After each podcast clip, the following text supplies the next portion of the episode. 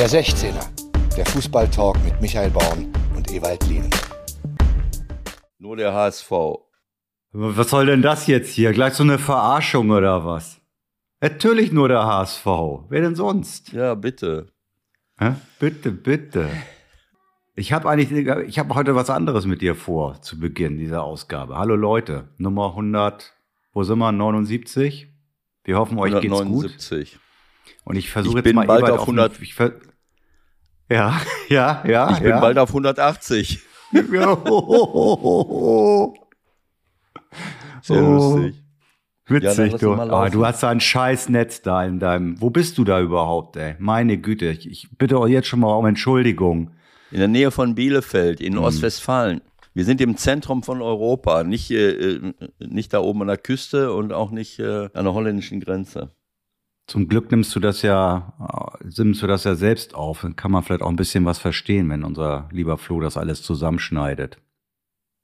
Ne? Ich habe hier vollen Internetausschlag.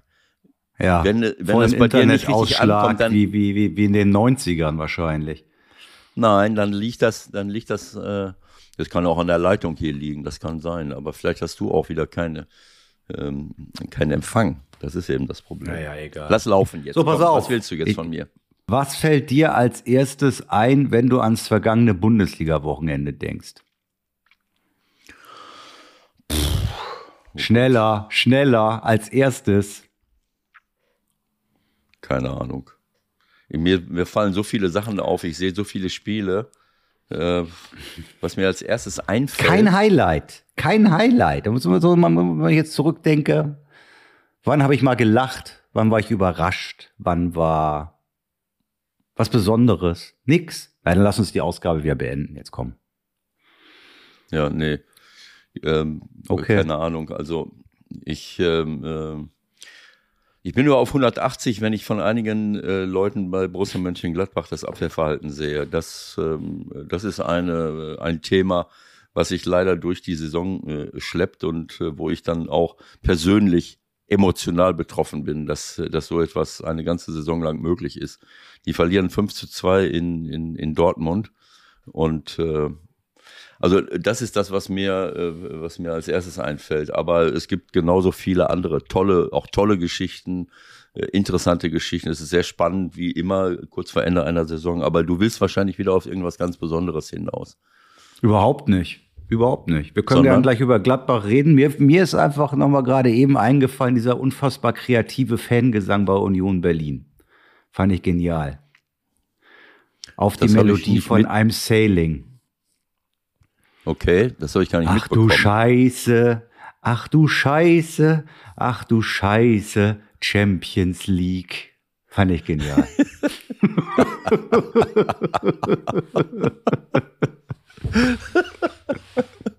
ja, es ist, ähm, also ich würde. da ist es wirklich immer wieder bewundernswert bei denen. Da kommt mal ein bisschen was extra noch sozusagen. Ja? Genau so. Also ich habe das ja öfters schon mal angemerkt, äh, jetzt für unsere, äh, für unsere Fangruppierung da draußen. Ich, ich freue mich immer, wenn ich mal etwas Kreatives höre. Wenn ich so in anderen Ländern schaue, da sind dann äh, Gesänge, die, die schon mal irgendwie interessant sind und die, äh, die etwas anderes sind als so ein, so ein, so ein monotoner Singsang. Wir haben oft so Singsang-Geschichten, die sich immer wiederholen in allen Stadien. Anstatt mal in Liverpool zum Beispiel, da wird über bestimmte Spieler werden richtige kleine Melodien, äh, kleine Texte. Über alle äh, eigentlich. Es gibt für jeden, es gibt Ja. für jeden Spieler und für jeden Trainer Ja. und für jeden Physio, glaube ich, gibt's ein, äh, gibt's ein eigenes Lied oder mehrere. Ja. Genau so. Und wenn ich dann äh, schieß ein Tor, schieß ein Tor, äh, dann muss ich die, äh, äh, dann muss ich selbst die Stadionatmosphäre wegdrehen, weil das ist, äh, es sind oft Dinge, die eben auch äh, nicht sich an der, ähm, an der, ähm, am Spielverlauf orientieren. Verstehst du? Das ist, äh, wenn ich das, wenn ich jetzt mir vorstelle, ich stehe in der Fankurve, gucke auf den Platz und vor mir hast, habe ich 100 Leute, die Fahnen schwenken. Dann muss ich doch ein iPad mitnehmen, um mir das Spiel anzugucken. Ich kann auch nichts vom Spiel sehen. Ich denke Ja, gut, immer, äh, das ist mit eingekauft. Das gibt's aber durchaus hier und da in England auch, so ist es nicht. Ne? Aber die hören dann meistens Nee. mit Anpfiff spätestens auf mit Fahnenschwenkerei. nee, nee, nee, das stimmt nicht, das stimmt nicht. Wenn ich, ich schau dir Übertragungen an, du, gut, du hast das den Blick immer äh, auf die, auf die, auf das Spiel, wenn du kommentierst, aber das sehe ich sehr, sehr häufig, dass eine, dass die ganze Kurve, ich weiß nicht, ob sie es die ganze Zeit machen, aber wann immer da rein äh, gezeppt wird, sehe ich, dass da 100 Fahnen geschwenkt werden und dann denke ich immer, äh, Wahnsinn. Also erstens, das müssen ja Top-Bären sein äh, oder Bärinnen. du meinst jetzt bei uns, du meinst jetzt in der Bundesliga oder was? Ja klar. Ja, also ja, mich, so ich frage mich sowieso, was ist, also da, auch das auch ist, das ist auch eine gewisse Motivation, die da vorliegen muss, ne? Also was, was und wer bringt mich dazu, mit so einer Fahne zum Spiel zu gehen und die ganze Zeit dieses Ding hin und her zu schwenken? Das ist schon. Ja, es ist, äh, das ist natürlich die Choreos, die unsere, äh, die unsere Fans äh, in Deutschland machen. Das sucht ja seinesgleichen. Das kann ich, das sehe ich in der Form selten woanders. Das gibt's auch woanders, klar, in manchen bei besonderen Spielen. Aber wir haben hier wirklich manchmal überragende Choreos, aber eine Choreo ein ganzes Spiel durchzuziehen, also sagen wir mal Fahnenschwenken jetzt, das ist jetzt ein, ein, ein kleiner äh, also Fahnenschwenken hat jetzt eigentlich auch nicht wirklich was mit Choreo zu tun, ne? Nein, zwei das verschiedene ist klar. Paar Schuhe. Das sind zwei verschiedene, äh, zwei verschiedene Paar Schuhe, aber naja, das denke ich dann immer so. Aber ein toller Hinweis, also diese Kreativität, ach du Scheiße, hast du gesagt. Wir kommen wahrscheinlich in die Champions League. Mein Gott, was machen wir denn dann? Ja, es ich ist meine, so ein bisschen. Ist ja, äh, die Sensation in Berlin ist doch einfach einmalig. Ne? Ich meine, auf der einen Seite haben wir Hertha, die sich gerade auch noch äh, selbst wieder auf ihrer Versammlung nochmal, ich will nicht sagen zugrunde gerichtet haben, aber jetzt werden natürlich auch Schuldige gesucht, wie es immer so ist. Ich hoffe, dass wir irgendwann vielleicht auch mal wieder mit Freddy Bobic reden, weil dessen Meinung würde ich auch ganz gern nochmal hören, weil der ist ja jetzt im Grunde auch öffentlich da ich will nicht sagen zum Alleinverantwortlichen gemacht worden, aber ich finde das ziemlich respektlos, wie sie mit dem umgegangen sind. Und natürlich wird auch der Fehler gemacht haben, aber ich glaube, wir wissen beide auch ziemlich genau, dass er auch gerne andere Dinge gemacht hätte, die einfach auch gar nicht mehr möglich waren. Ne? Und was, was da unter anderem so ein Neuendorf geäußert hat, fand ich irgendwie, fand ich irgendwie nicht in Ordnung.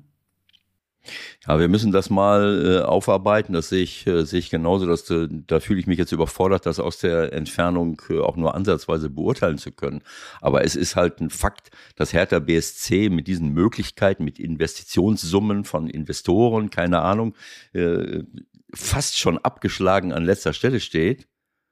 Ähm, wir haben äh, jetzt dieses, äh, die, dieses Spiel gehabt äh, beim FC Köln, wo man, äh, wo selbst Paul Dada gesagt hat, ja, unser Abwehrverhalten war unterirdisch, aber äh, das ist ja nun, äh, ich habe mir die Tore nochmal angeschaut.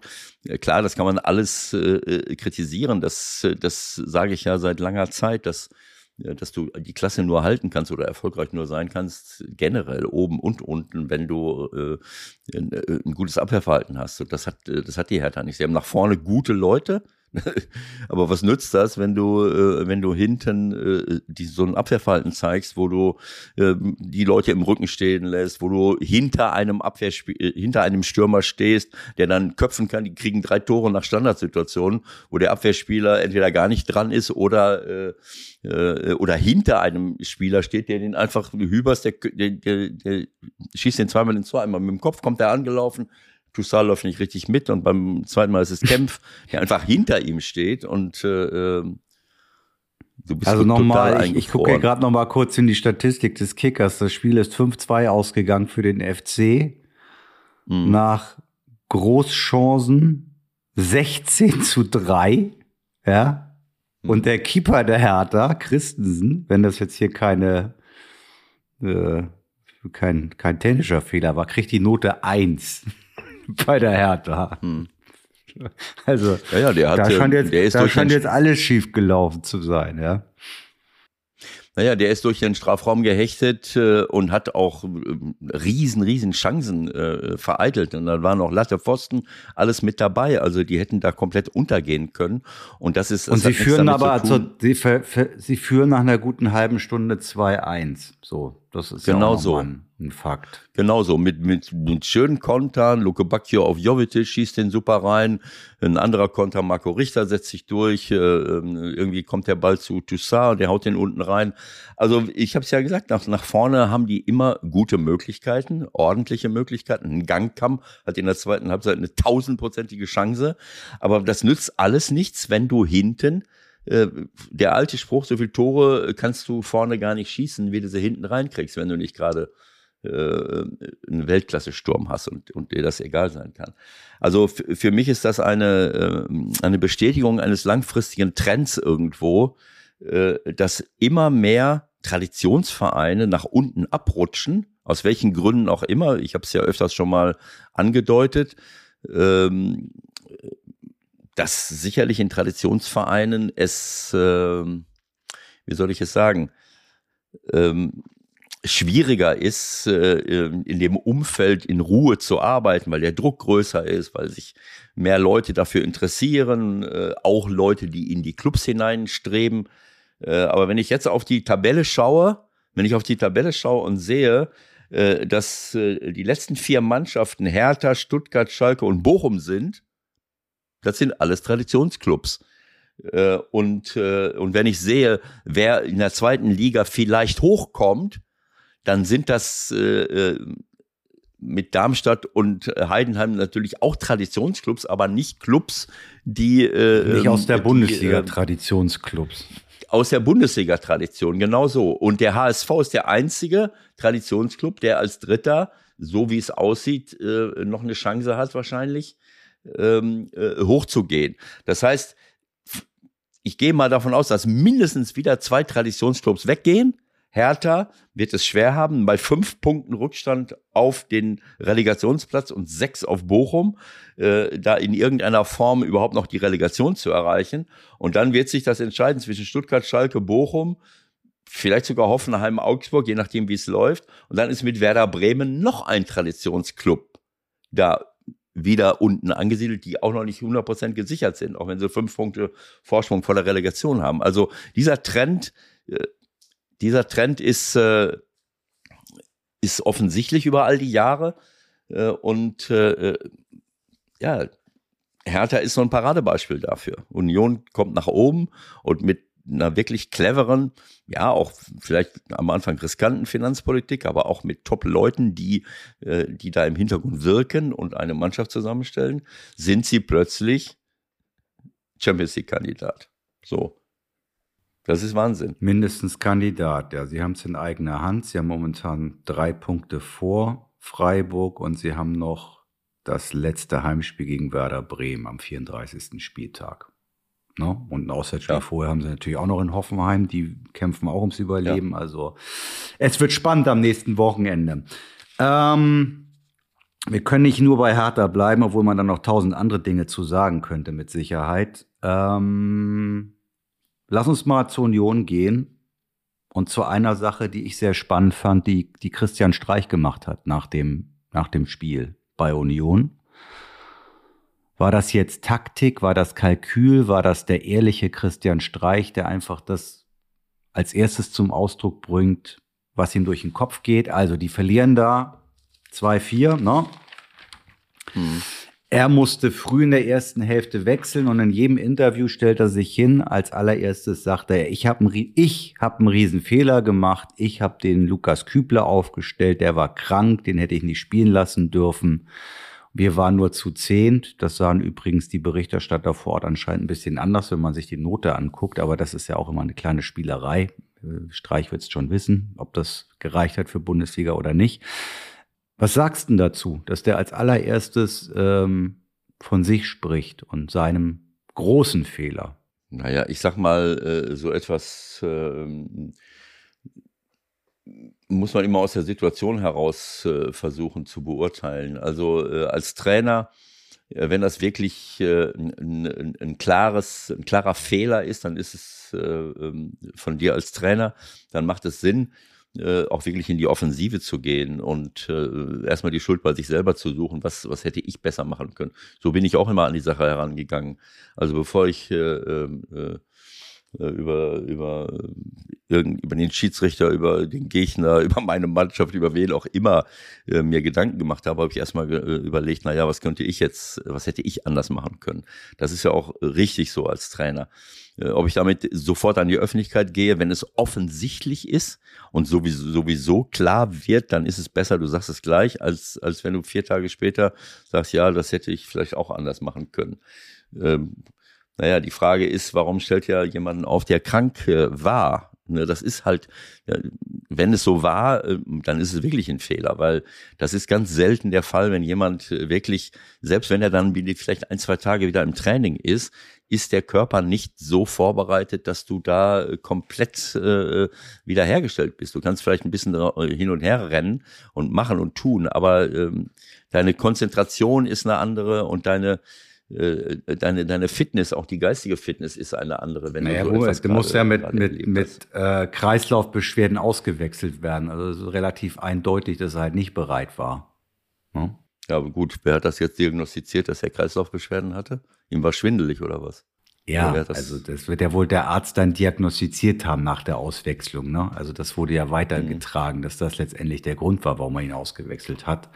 Äh, wann hast du mhm. sowas entschieden? Also ich meine, du wirst ja auch solche Situationen gehabt haben, wo du keine Ahnung am Samstag spielst und am Mittwoch war dein Mittelstürmer noch krank und äh, du hast aber gedacht, äh, ich habe keinen adäquaten Ersatz. Komm, komm Junge, das geht schon irgendwie. Oder warst du auch damals schon immer natürlich in erster Linie darauf bedacht, dass der Junge die Woche drauf wieder fit ist? Also solche Fehler habe ich nicht gemacht. Grüße nach Freiburg. naja, also es ist, äh, es ist so, dass ich äh, in meiner eigenen Karriere solche Dinge erlebt habe, als ich noch gar keine Ahnung davon hatte. Als Jugendspieler, da, da habe ich Fieber gehabt äh, Tage vorher und habe dann gespielt und war dann e ewig lange krank. Also solche Dinge äh, sind mir als Spieler äh, im Jugendbereich, aber auch im, im Profibereich auch passiert. Ich habe zum Beispiel mal, äh, da hatte ich, äh, da äh, äh das ist die Tage nochmal äh, thematisiert worden. Hatten wir das nicht auch gesagt? Ich war doch beim FC Köln, beim FC Stammtisch 75 Jahre FC Köln. Da ist mir Dieter ja. Müller über den Weg gelaufen, ja. der dann gesagt hat, naja, eigentlich wollten sie dich verpflichten, dann habe ich aber drei Tore geschossen. Das war das Spiel Stuttgart gegen, gegen Arminia. Und äh, Bordeaux äh, war interessiert und ich hatte Fieber gehabt in der Woche und laufe auf dem Platz und spiele wie eine Bratwurst. Und Dieter schießt drei Tore und geht dann nach Bordeaux. So eine Unverschämtheit. Ne? Das habe ich ihm auch gleich gesagt. Das heißt, der, so. der, hat dir, der, hat dir die, der hat dir die finanzielle Unabhängigkeit verbaut. Ja, du würdest jetzt irgendwo. Der hat mir meine Karriere kaputt gemacht. Äh, anders kann man es nicht sagen. Äh, und äh, also es ist völlig klar. Ich habe ich hab selbst die Erfahrung gemacht, äh, dass du, ähm, dass du ähm, dass das nicht geht. Wenn du, wenn du unter der Woche Fieber hattest, kannst du nicht, weißt du, mal einen kleinen Schnupfen, dieses oder jenes, wenn du Fieber hattest und läufst dann auf dem Platz, äh, kannst du vergessen. Also ich habe gespielt wie eine Bratwurst komplett besinnungslos und ich habe auch ein Spiel, ich habe auch Dinge erlebt. Also dann habe ich Trainerausbildung gemacht und bei der Trainerausbildung habe ich viel mehr darüber gelernt, was passiert denn da eigentlich. Und äh, wir haben ähm, äh, Sportmedizin, äh, ähm, Professor Liesen, der hat uns wirklich gut geschult, Ende der 80er äh, Jahre bei diesen äh, 88, 89. Äh, Warte mal, mal ganz kurz, wenn ich noch mal ein, ein, eine Sache einschieben darf. Ähm, Hast du denn das verschwiegen, dass du eigentlich noch gar nicht bereit bist? Oder hast du gedacht, das geht schon? Oder hat dein Trainer zu dir gesagt, du spielst auf jeden Fall oder hast du es nicht mehr drauf? Ich weiß das nicht mehr. Also, äh, okay. aber ich glaube, na, das weiß ich nicht. Also ich, ich glaube aber einfach, dass, dass unser Wissen seinerzeit, wir reden jetzt von 1982 so ungefähr, äh, mhm. dass unser, äh, es wurde nicht viel geforscht in, in, in Sachen Sportmedizin und unser Wissen war rudimentär. Erst Ende der 80er durch Professor Liesen, der äh, die, im olympischen Sport wurde überall geforscht und gemacht und getan, im Fußball nicht. Der Fußball hat keine Rolle gespielt und dementsprechend ahnungslos sind wir da rumgelaufen. Denk mal, was ich öfter schon mal gesagt habe, in den 70er Jahren durftest du nicht viel trinken. Also unsere Trainer haben uns gesagt, der Flüssigkeit belastet den Organismus. Das ist ganz Flüssigkeit, schlecht. Das Ja. Das belastet den Organismus. Deswegen sind wir, wenn wir ins Trainingslager gegangen sind, das hat dann immer, die Taschen haben immer geklimpert, weil du, weil du Getränke mitgebracht hast. Du kriegst zum Abendessen ein Getränk. Ich meine, ich habe, ich habe Spiele, also ich will da gar nicht mehr dran zurückdenken. Ich will nur sagen, dass das Ganze gar keinem vorwerfen, weil äh, wir komplett ahnungslos waren. Und äh, als Trainer muss ich sagen, durch das, was Professor Liesen äh, initiiert hatte, der damals äh, in, in, in, in Paderborn an der Gesamthochschule äh, geforscht hat, auch diese ganzen Ausdauergeschichten äh, nach vorne gebracht hat mit diesen, äh, mit diesen Ausdauertests, äh, aber eben auch Sportmedizin internistisch, sportmedizinisch und internistisch das Ganze äh, ähm, nach vorne gebracht hat. Auch Professor Hollmann, Wilder Hollmann natürlich an der Sporthochschule Köln. Das waren die ersten, die sich mit diesen Themen beschäftigt haben. Und dann wusstest du, äh, nachdem meine Trainerausbildung beendet war, äh, äh, dass du komplett vorsichtig sein musst, wenn es darum geht, sich zu regenerieren oder auch nicht und Krankheit erst recht. Das ist das allerletzte. Also wir haben diese Regeneration, ähm, das habe ich gelernt, dass man kann so und so regenerieren. Wir sind früher immer irgendwie durch die Gegend gelaufen, das ermüdet den Kopf auch, aber der Kopf ist immer eher müde als der Körper. Und wenn du überspielte Spieler hattest, und das habe ich auch selber gemerkt bei mir, aber auch bei, bei, Mann, bei Spielern, dann gucke ich auf den Platz und sehe, der ist eigentlich fit, der rennt und macht, aber der macht alles falsch. Denk mal an Thomas Müller vor einigen Jahren, wo du, der ist auch hin und her und hin und her vor und zurück gerannt, äh, aber der hat aus drei Metern den Möbelwagen nicht mehr getroffen. Das ist dann, dann bist du einfach müde im Kopf. Du bist nicht mehr da. Und dann, weil das das Erste ist, was müde wird, äh, wenn du überlastet bist. Und deswegen ist Regeneration und auch mal Abstand halten und auch mal Pause machen, auch mal nicht trainieren. Das muss er als Trainer halt beobachten. Und äh, und äh, all diese Zusammenhänge, äh, da haben wir äh, da habe hab ich als äh, sehr, sehr viel gelernt und hab, wir haben uns als Trainer natürlich auch intensiv damit beschäftigt. Und das, das weiß der Christian auch, das ist doch klar. Aber das ist dann, was weiß ich, irgendeine Situation, was weiß ich, äh, ob da hinten einer ausgefallen war, Sildia, äh, ich kann ja noch mal auch die Seite spielen, aber der war plötzlich. Ja, das ist doch das nächste Ding. Das ist doch das nächste Ding. Muss ihn noch gleich anrufen. Der spielt mit der Dreierkette. Warum? Hallo. Der Streich spielt mit der Dreierkette. Was ist denn los mit dem Mann? Ja, ja, der wollte wahrscheinlich Union Berlin spiegeln, keine Ahnung. Ähm, äh, weiß ich nicht. Also, ähm, also, um das abzuschließen, unser Wissen über äh, Zusammenhänge ähm, im, äh, im menschlichen Körper hat sich auch, ist irgendwann mal auch im Fußball angekommen und mhm. äh, Ende der 80er Jahre und dann haben wir äh, halt angefangen, äh, uns damit auseinanderzusetzen halt auch. Und äh, äh, es sind so viele Dinge passiert, die wir, von denen wir früher gar nichts wussten. Äh, es hat Ermüdungsbrüche gegeben. Das ist natürlich, äh, äh das habe ich immer wieder gehabt in den 90ern, in den 2000er Jahren, in Köln, sogar noch in, in, in Hannover. Leute, die dann plötzlich Brüche erlitten haben, ohne dass es ein Trauma gegeben hat.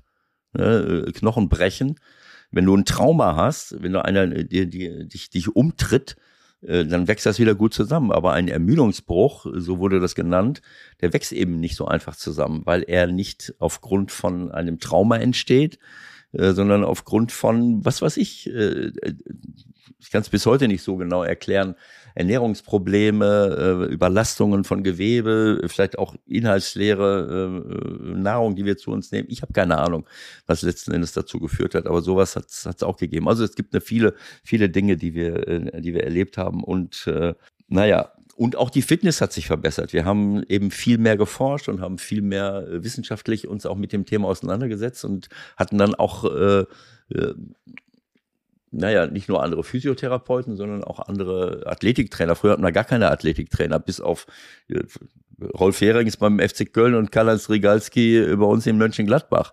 Und die waren Dozenten an der Sporthochschule. Aber selbst Driggi hat nicht alles immer gewusst und hat uns manchmal da hochgejagt, die Berge, dass du gekotzt hast und, und, und äh, die Schnelligkeit Kann sollte geschult. Kann doch nicht schaden. Ja, ist egal. Also ähm, wir halten fest, Christian hat einen schweren Fehler gemacht. Feierabend. Absolut, ja. Noch kurzer Ausflug in die Vergangenheit. Ich habe nämlich äh, in der Vorbereitung eine Sache nochmal recherchiert, knallhart, weil ich überlegt habe, wir müssen eigentlich auch nochmal wieder den Bernd anrufen, den Bernd Schuster. Und dann habe ich gedacht, wo gibt's denn da eigentlich nochmal Berührungspunkte zwischen den beiden? Wo kann man da nochmal einen Ansatzpunkt finden. Und ich muss Abbitte Zwischen leisten. wem? Ich habe zwischen Bernd Schuster und dir, weil man ja so versucht Ach immer so. mal wieder so ein bisschen was einfließen zu lassen. Und ich habe ja immer Mhm. wieder hier ein bisschen gestrichelt gegen dich aufgrund deiner mangelnden Torgefahr, deiner mangelnden Gefährlichkeit vom gegnerischen Tor. Und dann gibt es in dieses berühmte Internet und da kann man doch manchmal Dinge finden, die man gar nicht glauben kann. Aber vielleicht hat das auch schon was mit der, mit der KI zu tun, dass da Dinge verändert werden, das Bildmaterial verändert wird, das gar nicht äh, so ist, wie es, einem vorgegaukelt wird. Also, du ziehst gegen den ersten FC Köln im Jahre 1980 in den 16er ein von der linken Seite und streichelst den Ball quasi mit der Innenseite entspannt in die linke untere Ecke zum zwischenzeitlichen 3-3 Endstand 4-4. Auch Schuster hat getroffen. Ewald, ich war einfach nahezu gerührt, wie sensationell cool du da abgeschlossen hast. Hast du irgendeine Erinnerung daran? Ich habe dir ja schon mal gesagt, ich habe nicht so viele Tore geschossen, als dass ich Probleme hätte, mich daran zu erinnern. das war eines, äh, eines meiner Highlight-Spiele, sage ich mal, weil wir wirklich zur Halbzeit, da haben wir doch bestimmt schon mal drüber gesprochen, wir liegen, welches Jahr war das? 79, Wir liegen- 80. 79, 80. Er war glaube, das war das 79, erste Jahr. Hinrunde. War Hinrunde, ja. So, das war das erste Trainerjahr von, von Jupp. Jupp war vorher Co-Trainer und Jupp äh, sein erstes Jahr und wir haben richtig, richtig gut gespielt. Und, aber wir liegen in Köln zur Halbzeit 0 zu 3 zurück. 0 zu das 3. ist richtig gefährlich, weißt du ja, ne? Wenn man 3-0 führt, also. Genau, da sage ich gleich noch was. Äh, Eigentlich, wenn man 4-0 führt, äh, ist es gefährlich. Deswegen habe ich auch gedacht, äh, als der HSV 4-0 geführt hat, äh, jetzt beim Auswärtsspiel, ach du Scheiße, was kann das jetzt noch geben? Das, wird gefährlich. geben. Aber äh, irgendwie äh, die Gesetzmäßigkeit äh, bestätigt sich äh, äh, immer weniger. Also sie haben 3-0 zurückgelegen und ich meine, wir kommen aus den 70er Jahren. Natürlich waren die großen Stars alle weg. Berti hat aufgehört, Alan war in, in, in Barcelona. Das, das heißt, wir hatten eine neue Mannschaft, aber wir kamen aus einer Tradition seit dem Aufstieg von Borussia Mönchengladbach in die erste Bundesliga bis 1979, habe ich mal so ausgerechnet, habe ich mir damals angeguckt, als ich äh, das Buch geschrieben habe, hatten wir, das waren 14 Jahre mit 28 Spielen gegen den FC Köln seit dem Aufstieg. Und in diesen 28 Spielen, äh, glaube ich, hat Borussia, äh, was weiß ich, äh, ähm, 18 Mal gewonnen oder so. Zumindest in Köln fast immer gewonnen. Und wenn sie verloren haben, dann war das zu Hause. Das heißt, wir fahren nach Köln und liegen zur Halbzeit 0 zu 3 hinten. Das ist ein mittleres Erdbeben für Borussia Mönchengladbach gewesen. Ich glaube auch der Kopf von, von Jupp war gefühltes mittleres Erdbeben in dem Moment. Nein, das ist zu dem Zeitpunkt gab es sowas doch gar nicht. Also jedenfalls nicht in Gladbach. Ich, ich weiß nur, dass wir in die Kabine gegangen sind und alle stehen da, der, der ganze Vorstand und der Trainer und das Trainerteam und die haben uns eingefaltet nach allen Regeln der Kunst, was das für eine, eine Katastrophe sein soll. Naja, und dann haben wir uns halt kurz mal zusammengerissen. Ich, ich vertrete ja seit langen Jahren die Theorie, dass wir, äh, dass wir immer so viel gefressen haben im Trainingslager, dass wir immer erst zur zweiten Halbzeit unser Kampfgewicht halbwegs erreicht haben. Äh, Und dann sind wir nach der Halbzeit. der Schweinebraten äh, musste noch abgearbeitet werden, oder wie? was weiß ich. Du glaubst doch nicht, dass irgendjemand wusste, dass Schweinebraten vielleicht nicht so. nicht so Knödel ist. dazu. Genau. So, jetzt die Aktualität, komm. Komm, so, so Nein, viel zu also dem kleinen sagen- Ausflug. Wir liegen 0-3 zurück und schießen dann drei Tore. Und ich habe das 3-3 gemacht. Äh, Oder Ja. war das das 4-3? Was? 3-3, 3-3. Dann machen wir das 4 zu 3. So. Ja. Ich weiß ja nicht, warum du jetzt auf Bernd Schuster kommst. Auf jeden Fall machen wir das 4-3 und dann passiert etwas, was ich Winnie Hannes bis heute vorwerfe. Äh, Bernd Schuster hat den Ball und Winnie hat immer der, war, äh, der war so provokativ. Der hat gesagt, schieß doch, schieß doch. du, so, du, so 30 Meter vom Tor, das mitgekriegt. Das hat er gerne so gemacht, weißt du, die Leute zu irritieren. Komm, schieß doch, schieß doch. Und dann schießt er, Tor, 4-4. Wir hätten 4-3 gewonnen. das war doch so. Ich, Bernd Schuster hat das 4-4 gemacht, oder? Nein, ich Kann will die Geschichte nicht kaputt machen. Das war der andere schlimme Stimmt Mann, nicht? Dieter Müller. Ja, meinetwegen auch. Äh, ja. Vielleicht Abpraller und dann obwohl Müller, ich weiß. Genau, obwohl der selten aus der 30 Meter Distanz, glaube ich, getroffen hat, wenn ich das recht erinnere. Aber egal, komm. Ja, ist auch egal, auf jeden Fall. Das machen wir, Warum das machen wir dann nochmal in einem, in einem Gespräch mit einem, mit einem aus der Vergangenheit und fahren jetzt zurück in die Gegenwart. Lass uns noch mal einen Satz verlieren über Borussia Mönchengladbach. Ähm, du hast das ja schon angesprochen, dass du sich, dass du dich immer wahnsinnig ärgerst, wenn du die äh, Abwehrfehler siehst bei der Borussia. Aber das ist ja nur ein Teil des Problems. Ähm, wie geht's weiter? Ja, keine Ahnung. Also ähm, Borussia äh, hat ähm, äh, hat sich äh, wirklich ähm, für die für die Zukunft gewappnet. Sie haben unglaubliche Installationen dahingestellt, äh, auch wenn man dafür diesen diesen historischen Bökelberg opfern musste. Aber das war ja nicht mehr nicht mehr äh, zeitgemäß ein kleines Stadion ohne Parkplätze äh, mitten im Wohngebiet.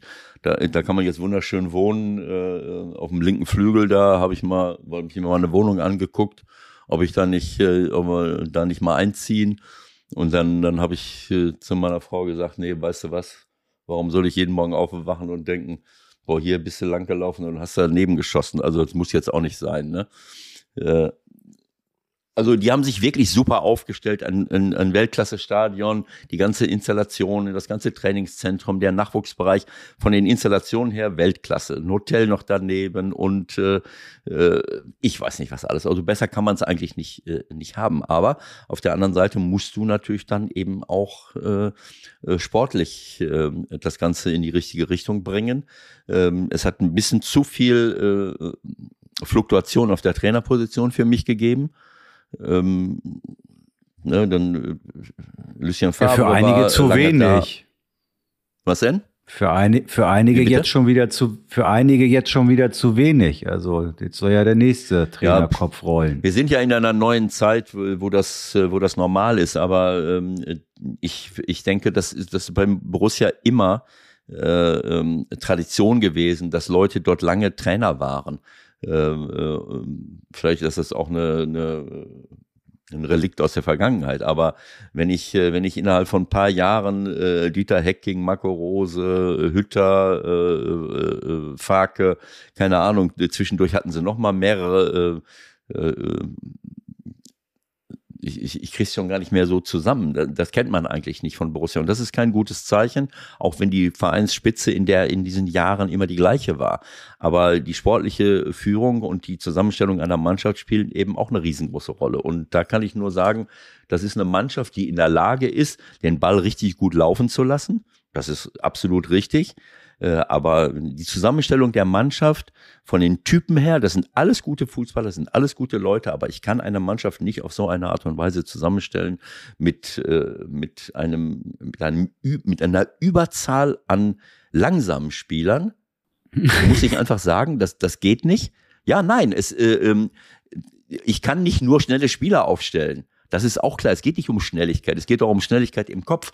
Aber ich kann in, auf neuralgischen Positionen nicht äh, eine Mannschaft so zusammenstellen, dass, dass ich so viele Spieler habe, äh, die, ähm, die bei gegnerischen Kontern oder in gewissen Situationen eins gegen eins Probleme haben, ähm, das zu äh, das unter Kontrolle zu bringen. Und das siehst du auch das siehst du äh, bei Borussia das siehst du aber auch überall woanders wo Vereine Probleme haben ähm, entweder oben ganz oben ranzukommen oder aber die Klasse zu erhalten. Da gibt es immer Probleme im Defensivverhalten. Äh, ob ich jetzt in der Innenverteidigung nicht top schnelle und richtig gute Leute habe, ob ich vor der Abwehr nicht auch mal Leute habe, äh, die, äh, die in der Lage sind, auch mal äh, ähm, Zweikämpfe zu gewinnen über die Schnelligkeit, über ihre Aggressivität und die hat auch oft was mit Schnelligkeit zu tun. So, und das, das sehe ich bei Borussia. Sie haben, äh, sie haben ähm, eine wenn alle auf dem Platz stehen und alle fit sind, dann können sie immer äh, gegen jeden Gegner Tore erzielen. Hofmann, der sich super entwickelt hat, Tyram, der richtig gut drauf war, Player, der ein äh, Traum Vorbereiter ist und eine überragende Schusstechnik hat und Lars Stindl, der seit langen Jahren zeigt, äh, dass, so wie jetzt in Dortmund auch, er kommt rein und, und, und kann zwei Tore machen. Aber Ebert, das, das, das, ist, das ist ja jetzt aber vorbei zur neuen Saison, ne? Also Tyram ja, ja, ist nein, weg, schon, ist, ist weg, Stindl ist weg, äh, bei Kone muss man mal abwarten. Und dann ist ja die spannende Frage, was ist jetzt mit Farke? Bleibt er zur neuen Saison und kriegt er dann auch ein paar Spieler, die er vielleicht dann ja benötigen wird, ne? Hast du Vertrauen in die Führung der Borussia in sportlicher Hinsicht, dass da die richtigen Entscheidungen getroffen werden? Also äh, ich habe keine Ahnung, wie, wie die das sehen, ob die das auch so sehen, wie ich es jetzt äh, aus der Entfernung so sehe. Aber ich glaube, dass da eben auch genug Leute im Umfeld sind, die, äh, die da drauf gucken. Wir haben genug Ex-Spieler und auch im, mit Rainer äh, und, und, und, und, und Hans Meyer äh, genug, äh, ähm, Rainer Bonhoff und, und Hans Meyer genug erfahrene Leute, äh, die, die, die das sicherlich auch sehen werden äh, und sehen ähm, dass sich da etwas verändern muss, inwieweit sie ähm, die Möglichkeiten haben, das auch zu machen oder inwieweit äh, sie ähm, das auch verändern möchten in dieser Hinsicht. Äh, das ist halt nicht so einfach, ist ja nicht auf Knopfdruck, dass du etwas veränderst. Es ist eine, eine Entwicklung, keine Ahnung. Ich weiß auch, dass Borussia in dieser Saison nicht so viel gelaufen ist wie andere Mannschaften. Das ist auch ein Fakt. So, das heißt, ich muss heutzutage, wenn ich jetzt in die Bundesliga-Tabelle gucke, dann sehe ich doch, Moment, was ist denn da los? Wir haben Dortmund, wir haben Bayern, wir haben Leipzig. Okay, das sind drei Mannschaften, die überperformen normalerweise und äh, über ihre finanziellen Möglichkeiten und ihre personellen Möglichkeiten natürlich äh, da einiges äh, hinbekommen. Aber du siehst eben auch, dass die Mannschaften, die vor allen Dingen defensiv gut stehen, in einer guten Position sind. Nimm Union Berlin, die sind jetzt immer besser geworden offensiv, aber ihre Basis ist das Abwehrverhalten. Da kommst du kaum durch. Nimm Freiburg, auch da ist die Basis das Abwehrverhalten. Nimm Mainz 05, die, äh, die, die überragend äh, jetzt in der Rückrunde spielen und auch vorher schon immer auch wenn sie manchmal eine Klatsche kriegen, aber die, das Schwergewicht ist immer darauf. Und ich weiß nicht, ob das alle Vereine so sehen, ähm, für mich wäre immer so, wenn man ein Haus baut, dann machst du, machst du auch erstmal Grundmauern und Keller und nicht ein, ein, ein goldenes Dach obendrauf. Äh, das ist zwar jetzt äh, irgendwie eine plakative, ein plakativer Vergleich, aber so, so sehe ich das halt. Und das muss Borussia hinkriegen. Äh, nach vorne kann ich immer irgendetwas machen. Aber hinten ist die Basis, da muss es stehen und auch im defensiven Mittelfeld muss es stehen. Und nur mit Spielen, nur mit Fußball den Ball gut laufen lassen und darauf setzen, dass meine Leute Tore schießen, das reicht in der heutigen Zeit nicht mehr aus. Okay, ich denke, die Gladbacher äh, haben eine Menge Arbeit vor sich. Ich bin sehr gespannt, wie es weitergeht. Wir werden das nochmal vertiefen haben. Glaube ich auch vielen aus unserer kleinen, aber feinen Community damit äh, einen Gefallen getan, dass wir das nochmal thematisiert haben mit der Borussia. Wenn ich so sehe, wer was hier in unsere Tops und Flops reingeschrieben hat, dann sage ich wieder mal vielen Dank für eure Teilnahme. Macht Spaß, das zu sehen und wir gucken, wie beispielsweise Heiko Labusch sich dazu geäußert hat zum Thema Borussia, was wir sonst noch so haben. Ähm, ah, jede Menge, was wir noch besprechen können, logischerweise. Müssen wir schon wieder beim VAR reden eigentlich. Auch das ist natürlich Thema gewesen bei Leipzig gegen Werder. STFN-84. VAR-Eingriffe. Mhm. Ja, können wir noch einmal thematisieren. Ich finde Marco Rose, ich kann ihm folgen, ehrlich gesagt. Er sagt, komm, macht bezahlbaren Wohnraum aus dem Areal in Köln und lasst den Quatsch. Mir reicht's. Du bist ja immer noch ein Verfechter ne? des VAR. Du wirst jetzt wieder eine flammende Rede halten. Ich finde mittlerweile könnte Nö, das mache ich nicht sagen, mehr, komm, weil das, äh, das ist für mich, das ist für mich abgefrühstückt. Auf welche Szene beziehst du dich jetzt bei VAR-Eingriff in Leipzig? Vor dem vermeintlichen 1 zu 0, das dann zurückgenommen wurde, wird Bittenkurt leicht minimalst, möchte ich meinen, von Simacan geschubst.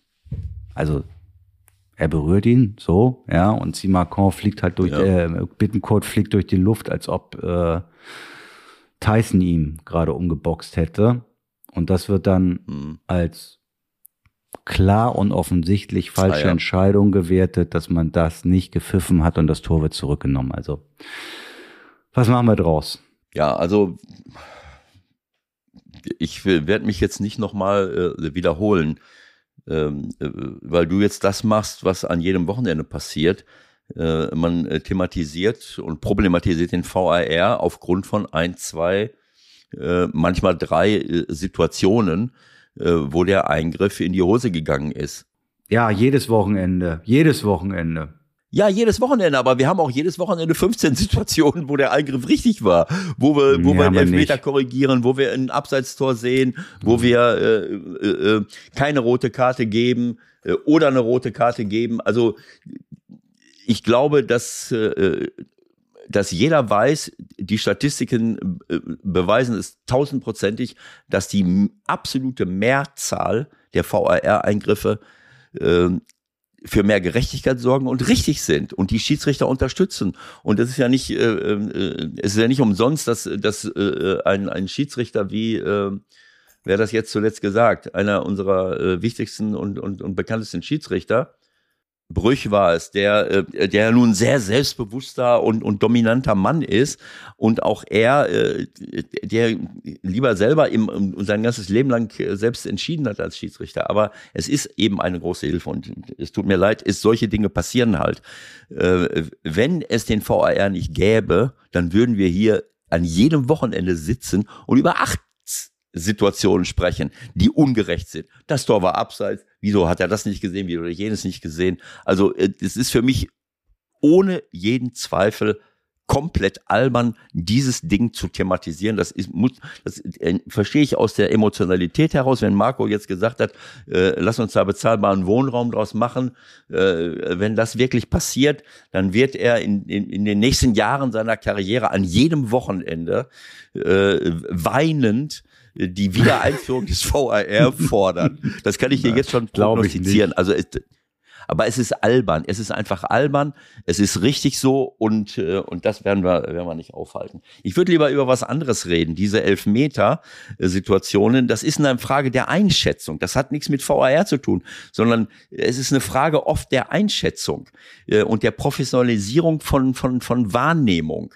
Ähm, äh, wir haben ja schon mal drüber geredet, ob es nicht Sinn macht zu sagen, diejenigen, die da im Keller sitzen, das sollen immer dieselben sein und die, dass die nicht draußen sind, weil sich dadurch deine Sehgewohnheiten natürlich verbessern und, und deine Kompetenz sich verbessert. Wenn ich sehe, was für Elfmeter manchmal gepfiffen werden, äh, wo minimalste Berührungen äh, äh, irgendwie, ja, guck mal, ist er berührt worden. Ne? Ähm, das sind für mich die entscheidenden Dinge. Was nehme ich da eigentlich wahr und wie beurteile, nicht nur die Wahrnehmung, sondern auch die Beurteilung und die Bewertung von bestimmten Berührungen, äh, die für mich zum Fallen führen müssen.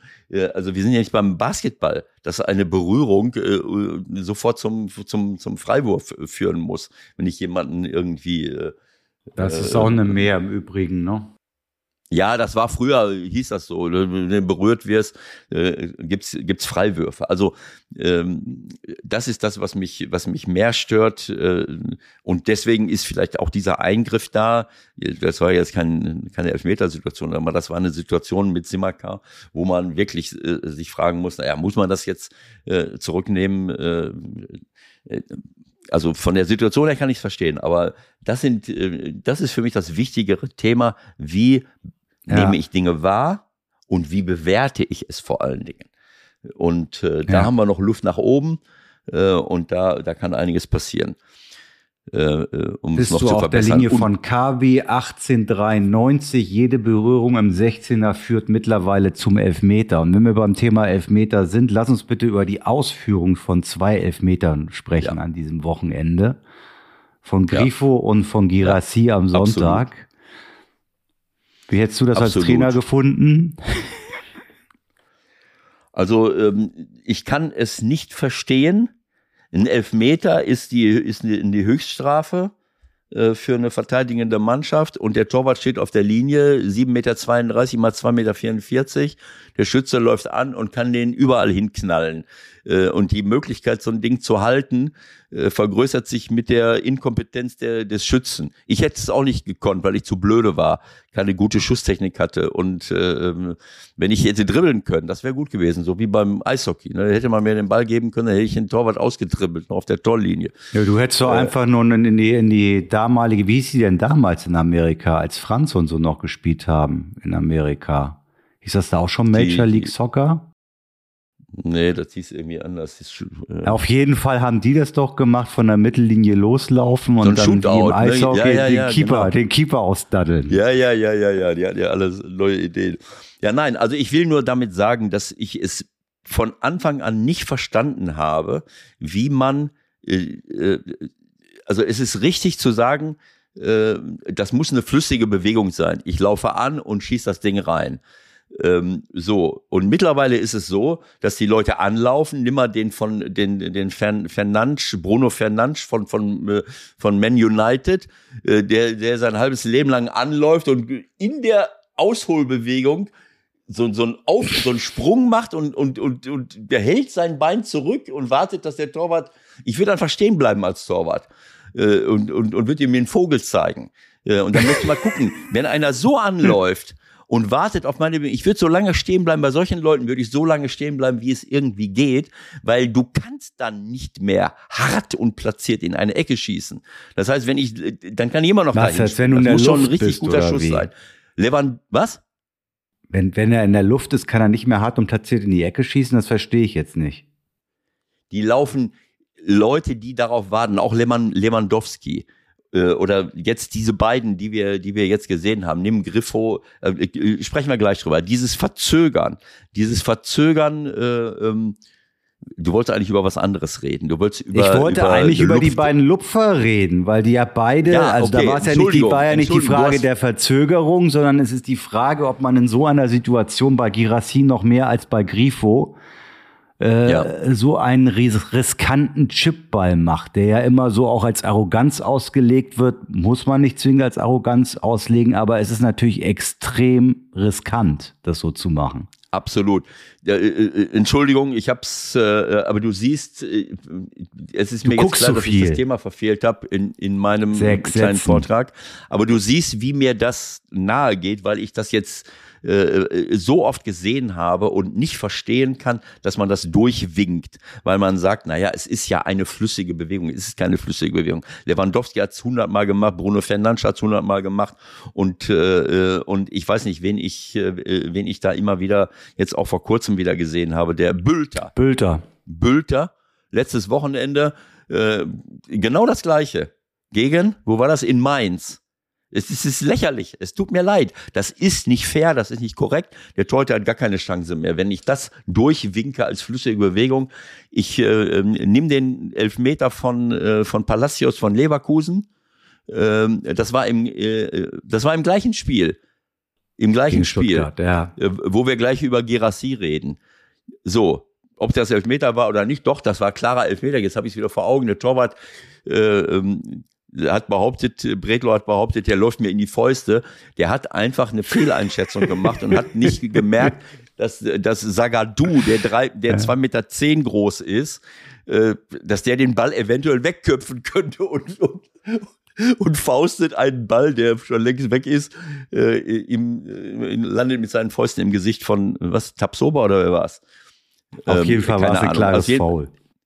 So, diesen Elfmeter, Palacios läuft an und in einem durch schießt den ganz flach, platziert, hart in die linke Ecke, da kann der Torwart machen, was er will, da müsste er schon eine halbe Stunde vorher losspringen. Das ist für mich ein Elfmeter, da habe ich Respekt vor und so muss es sein. So und diese, äh, deswegen, also das Thema ist für mich absolut lächerlich. Aber was du jetzt angesprochen hast, äh, Griffo kommt rein, sie liegen irgendwie zurück bei Union und dann schießt der so einen Elfmeter.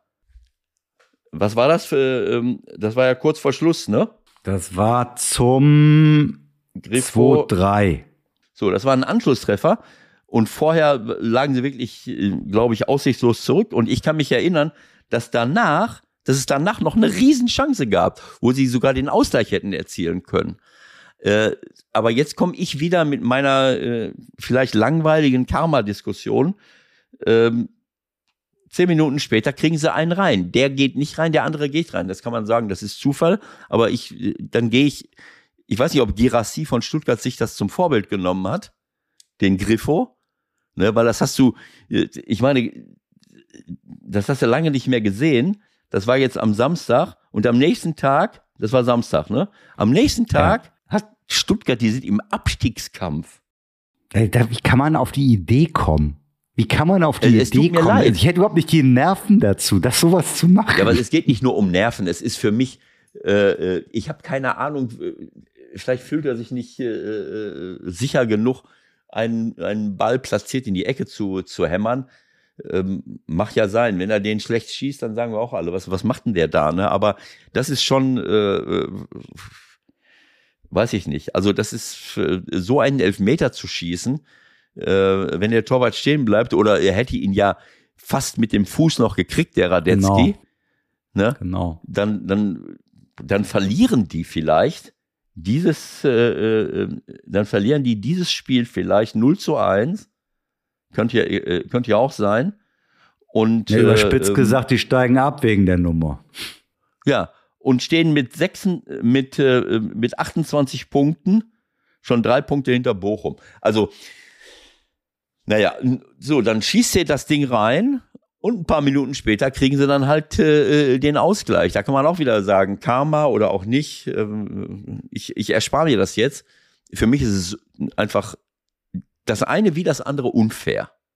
Das ist Gut, für mich. Also ich nehme äh, an, dass, dass in deiner Trainerkarriere äh, keiner so einen Elfer geschossen hat, oder? Und wenn einer so einen Elfmeter geschossen hätte, hättest du das thematisiert im Nachgang? Den hätte ich verkauft. Direkt, verk Direkt verkaufen. Vereinswechsel du darlegen. Kannst, du kannst ja, gehen. Du kannst jetzt gehen. Also natürlich freuen sich die Leute darüber, wenn du diese Elfmeter siehst äh, und, und, der Torwart springt vorbei. Äh, für mich ist das eine, eine, eine Art von, wie soll ich es sagen, Respektlosigkeit. Ne, den, äh, den Torwart entweder mit diesem, mit diesem verzögerten, mit der verzögerten Ausführung aufs, auf die falsche Fährte zu locken oder aber den Ball da irgendwie reinzulupfen. Bellingham hat auch Glück gehabt. Bellingham äh, hat äh, den Ball fast in die Mitte, so, so ein bisschen äh, äh links von der Mitte, äh, den Ball geschossen und der, ich glaube, Olszowski stand im Tor von Gladbach, fliegt über den Ball hinweg weil er dachte, der schießt den jetzt gleich in die Ecke und der Ball geht unter seinem Bauch flach. Wenn er den höher schießt, ist er natürlich äh, nicht drin. Das sagen wir ja, diese halbhohen Bälle, die gehen meistens gar nicht rein. Also äh, ich, also ich bin sehr bin gespannt, wann wir den nächsten Elfmeter dieser Art sehen in der Bundesliga. Und ich habe irgendwie das Gefühl, der nächste wird gehalten. Der nächste, der es versucht, ist fällig. Das glaube ich auch. Aber wie gesagt, also äh, für die Leute zum Zugucken ist das sicherlich äh, interessant. Aber ich finde es in der Situation von, von Stuttgart, fand ich es unglaublich, dass er so etwas riskiert. Aber ich finde es auch generell ähm, respektlos den Teutern gegenüber. Äh, so eine, so eine, das ist Verarscherei und, äh, und, und äh, von Griffo habe ich das nicht erwartet, dass er das macht. Und das wird auch nicht belohnt. Für mich wird es nicht belohnt, tut mir leid. Auch wenn Panenka damit, damals äh, äh, der Mutter, der Mutter aller, äh, aller äh, Chip Elver. gelupften Elfmeter, das war ja Panenka damals, im, was war das, ein Finale? EM, EM-Finale. 1976. Wieso haben wir das etwa verloren, Deutschland? Wann war das? 76. ach 76, genau. In der Mutter aller, äh, aller äh, gelupften Elfmeter, der Panenka-Elfmeter, haben wir ja jahrelang auch so genannt, oder, oder jahrzehntelang bis heute, äh, wurde es ja belohnt, aber ähm, ich, mir gefällt das nicht. Und äh, wie gefällt dir denn, zweimal nicht belohnt. Wie gefällt dir denn ähm, Tobi im Kle?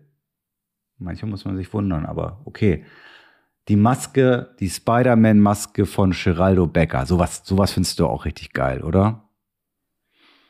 Hatten wir auch schon mal, da ich Young, ne? Diesmal hat man die Spider-Man-Maske im Original rot.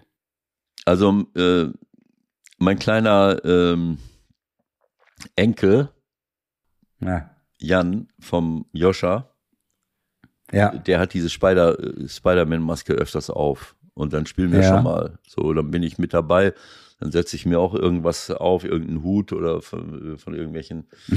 Also ich habe keine Ahnung. Also ähm, ich weiß nicht, warum, ähm, warum man sowas machen muss. Was jetzt dahinter steckte, kann ich dir, kann ich dir nicht sagen. Ähm, Nix. Aber das ist Show, scheinbar äh, Showgeschäft heute. Äh, Fakt ist, dass Becker, ähm, äh, auch wenn er oft, wenn er ausgewechselt wird, selbst beim Stande von 3-0 genervt wird, wirkt, wenn er ausgewechselt wirkt, wird, aber es ist einer der führenden Stürmer in der Bundesliga, der kaum zu bremsen ist, der eine unglaubliche Schnelligkeit äh, besitzt, der gute Flanken spielt, der Top-Abschlüsse hat. Ähm, gut, also der da bin ich auch sehr, sehr gespannt. Freude, da bin ich, bin ich sehr gespannt, ob Union, selbst wenn sie in die Champions League kommen sollten, ob sie den halten können, weil mhm. sicherlich kann man bei Union ganz schön viel Geld verdienen mittlerweile. Aber mhm. ich glaube, da ist noch ein bisschen mehr drin woanders und das könnte spannend werden. Mal gucken. Ob ja, der Oliver Runau, wie du immer sagst, den halten kann, ne? Oder also, ob sie Cola Muna nicht verzichten, möglicherweise. Ja, genau. Also wir haben natürlich, das ist das Problem in der Bundesliga und da müssen wir mal sehen, was die, was die Zukunft bringt. Ähm, diese ähm, Oliver Kahn hat sich ja offensichtlich letzte Woche in der Welt auch ein bisschen geäußert zur Zukunft unseres Fußballs und in der DFL stehen ja demnächst auch äh, äh nächste Woche äh, stehen äh, Entscheidungen an, wo wollen wir denn jetzt eigentlich hin? Äh, wenn ich mir das so angucke, was, was in der Welt des Fußballs passiert, dass immer mehr Investoren äh, kommen und die Clubs übernehmen und, und man dann eben viele, viele Ligen dann halt ausbluten oder zumindest immer wieder von vorne anfangen musst. Kolo Muani, Muani, überragender Spieler, ein Kunku, überragender Spieler. Wenn ich das das hatte ich in dem Moment noch gar nicht gesehen. Äh, das habe ich mir gestern nochmal angeschaut. Das Siegtor von Schoboschlei, dem Siegtor von Schoboschlei von Leipzig geht ein überragendes Dribbling von Kunku voraus, der nicht zu bremsen ist. Der läuft links an und läuft an den Leuten, äh, äh an den Leuten vorbei also da nennst du genau die Namen, die wir vermutlich in der Bundesliga nächstes Jahr nicht mehr sehen werden. Bei Nkunku ist es klar mit Chelsea, ob er sich damit am Ende einen Gefallen tut, ist nochmal eine andere Frage, aber die Entwicklung war jetzt so auch nicht absehbar. Also Nkunku ist weg.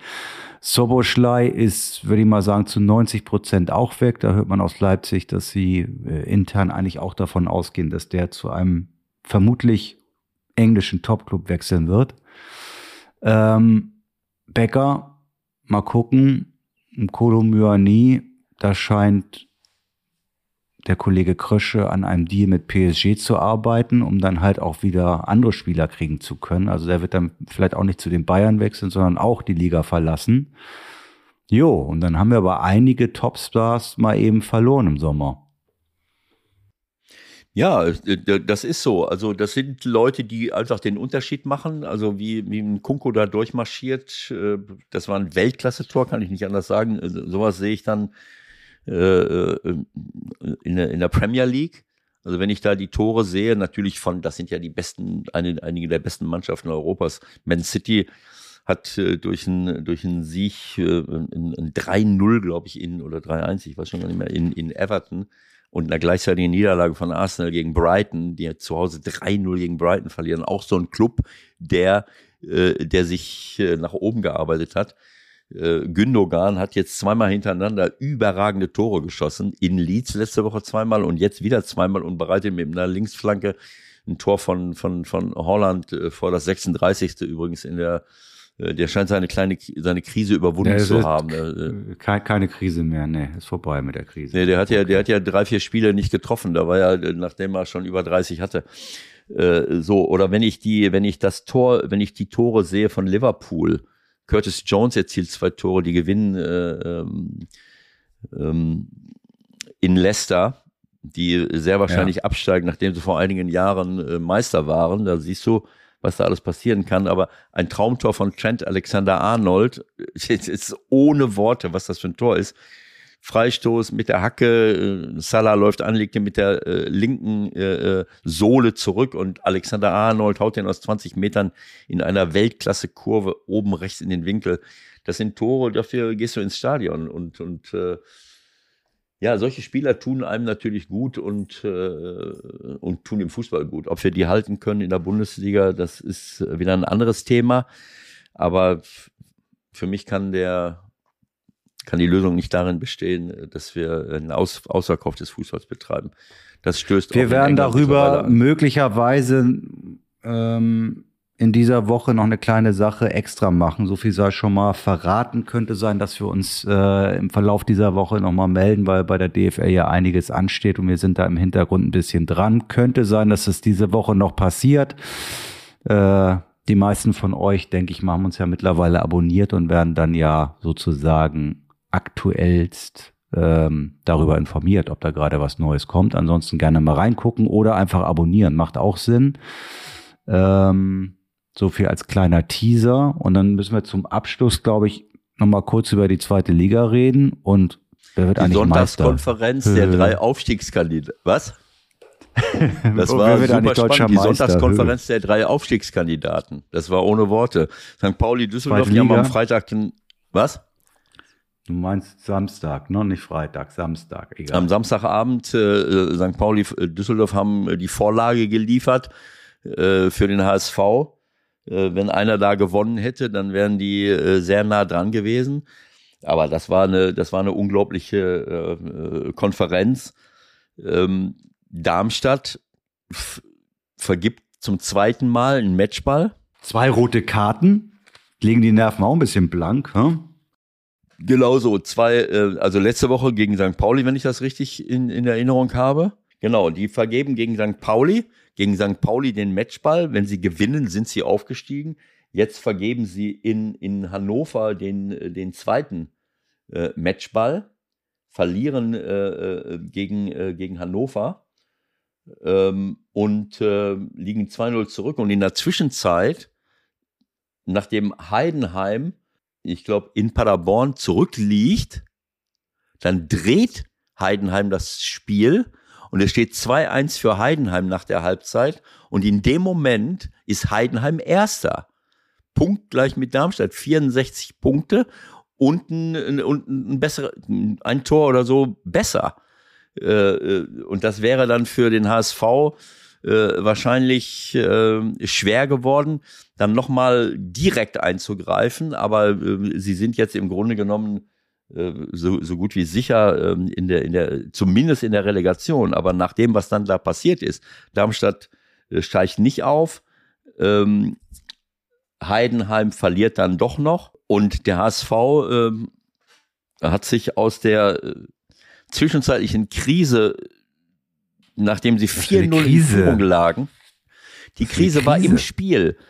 Ja, Ah. die, die, die Führung war im Spiel, weil sie 4-0 und dann habe ich schon gedacht, in der sechs, als Kittel das 4-0 erzielte, in der 46. Minute habe ich gedacht, oh Gott, kann das gut gehen. Also, äh, und der HSV hat im Grunde genommen durch, äh, durch diesen klaren Sieg in Regensburg, wobei Regensburg wirklich eine, eine, eine sehr beklagenswerte Figur abgegeben hat, muss man leider sagen. Sandhausen Regensburg liegen jetzt fünf Punkte hinter Bielefeld auf dem Relegationsplatz. Und äh, Bielefeld, Nürnberg, Braunschweig, vielleicht sogar noch Rostock, aber vor allen Dingen Bielefeld und Nürnberg äh, kämpfen jetzt scheinbar um die, um die Relegation. Äh, Aber der HSV kann jetzt wieder direkt aufsteigen. Und äh, Naja, das ist, naja, ich meine, sie liegen einen Punkt hinter Heidenheim. Ja, Heidenheim spielt Und- jetzt aber nächste Woche zu Hause gegen Sandhausen. Äh, warten wir es einfach ab. Auf jeden Fall ist es spannend Ja. und der HSV ist diesmal in einer anderen Position. Diesmal haben sie äh, nichts mehr zu verlieren. Die Relegation ist safe, möchte ich mal meinen. Ja. Ähm, und wer weiß, vielleicht gibt es noch ein Geschenk. Ja, ja klar, ist die safe. Da da müssen wir schon zweimal verlieren. Äh, Paderborn, St. Pauli, Düsseldorf liegen alle sechs Punkte zurück. Ähm, also da, ähm, das ist eine ganz spannende äh, Angelegenheit, äh, äh, so wie überall. In der dritten Liga, selbst in der dritten Liga, Elversberg hat jetzt das Gleiche gehabt.